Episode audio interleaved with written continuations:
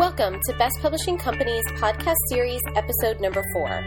I'm your host, Jacqueline Mackey from Best Publishing Company. In this episode, we interview Roque Wicker, creator of the hyperbaric oxygen therapy patient safety instructions, and discuss why patients quit hyperbaric therapy.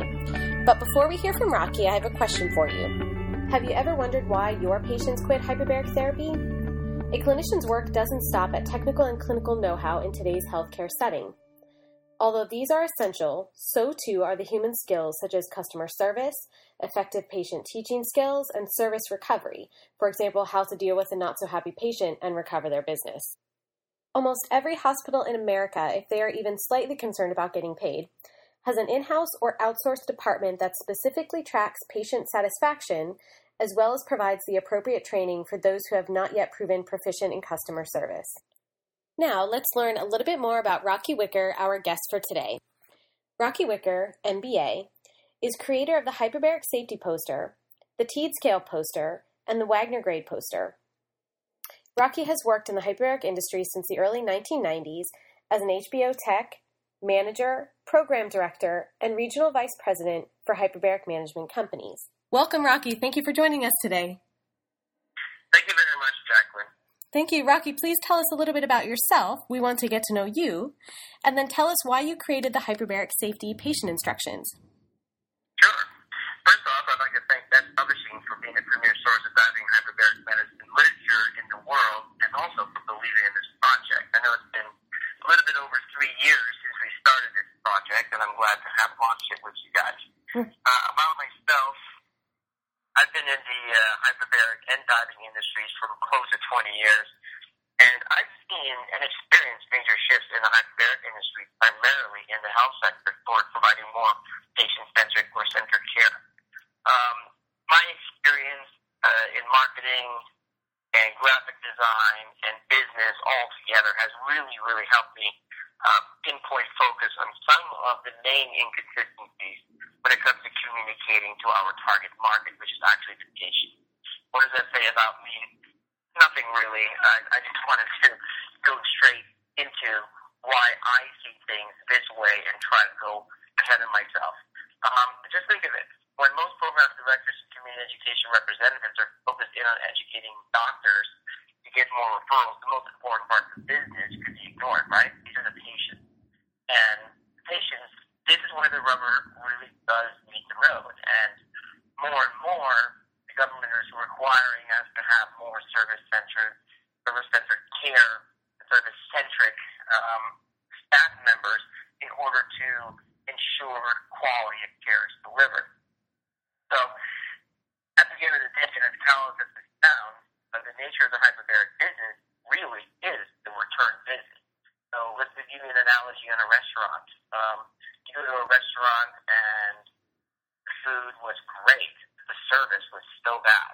Would you go back to that restaurant? Nine times out of ten, I'm sure everyone would say no, it would never. You can turn that back around, vice versa, or even do it in a healthcare setting. You know, if the nurse was rude to you, or the tech was rude to you, or the doctor didn't have bedside manners, would you go back? Was the treatment properly explained to you? This is why I created this uh, patient education piece. Roque, we want to give our listeners a new skill that they can walk away with at the end of this podcast and immediately implement into their clinical practice today. What skill would you like to share with our listeners?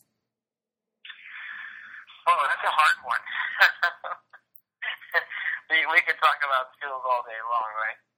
Absolutely. Um, yeah, I, I really do believe that, you know, a, a, a skill that would be very, very important because everyone is in this industry is already technologically trained and right, they know how to use technology and Microsoft and the chambers, how to run it, how to turn it up. Nobody really focuses on how to be a human being. You know, hmm. how do you be a human being? Hmm. How do you see patient and be eye to eye with patient? You know, um, I'll give you an example. I, I saw a patient get out of the chamber the other day, and it was his first treatment, and I walked right up to him. Usually during the first treatment, patient's educated prior to going in the chamber, right? That's what you would hope for. And the patient comes up, and I point to the blue thing on his wrist, and it's, you know, a static band, right? It's a wristband. And I asked him, what is this? And he goes, I don't know. Well, did anybody explain to idea what, what this was? And he goes, yeah. I still don't know what it is. Hmm. And as an example of another people skill that not very many people are aware of, you know, utilizing a teach back methodology for teaching patients. When you educate patients, try to assess, you can really assess whether they actually are listening or actually learn what you just taught them. So I'll give you an example. This is a static bracelet. What it does is if you, by happenstance, while you're in the chamber, develop any static, you'll discharge to this bracelet out into the facility ground. So tell me exactly how this is discharge static. The patient repeats it back to you, and that's a teach back methodology. You just learned how to teach back. Yeah. So that, that's how you kind of assess and then determine whether or not the patient was listening or even understood you. One of the main barriers there would be a language barrier. So you have to get somebody to help translate for you. It's the same thing. You have to do the teach back methodology. That's so great. That's so applicable right away. And thank you for breaking that down so simply for us that we can have a takeaway and implement it right away. Just a simple teach back, just ensuring that the patient understands what you taught them. Oh, you're very welcome. And now I have a question for our listeners. What is one of the biggest struggles that you experience in your clinic with delivering effective patient education? Is it that you don't have an outline or a simple strategy for what to cover with a patient? Or maybe you don't know where to begin? Or maybe you don't know all the topics that you need to cover to help a patient feel more comfortable about the upcoming treatment? Let us know your struggles with patient education in the comments on our blog called Depth, found at www.bestpub.com. That's www.bestpub.com. And remember to share this podcast with your friends on Facebook and LinkedIn. Roque, thank you so much for joining us today and discussing the importance of patient education and giving us a skill that we can use in the clinic setting immediately.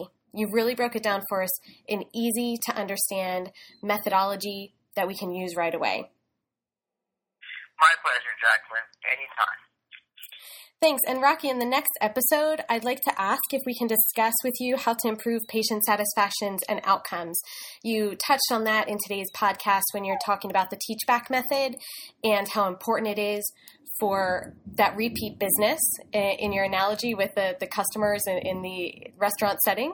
Um, but you said the same thing is true with our clinic patients as well that we want their repeat business. We want them to come to their next appointment and trust us to provide continued service for them. So we look forward to talking with you in the next episode. And again, we thank you so much for sharing your expertise with us. You're very welcome. I am looking forward to it as well. Thank you so much, Jacqueline.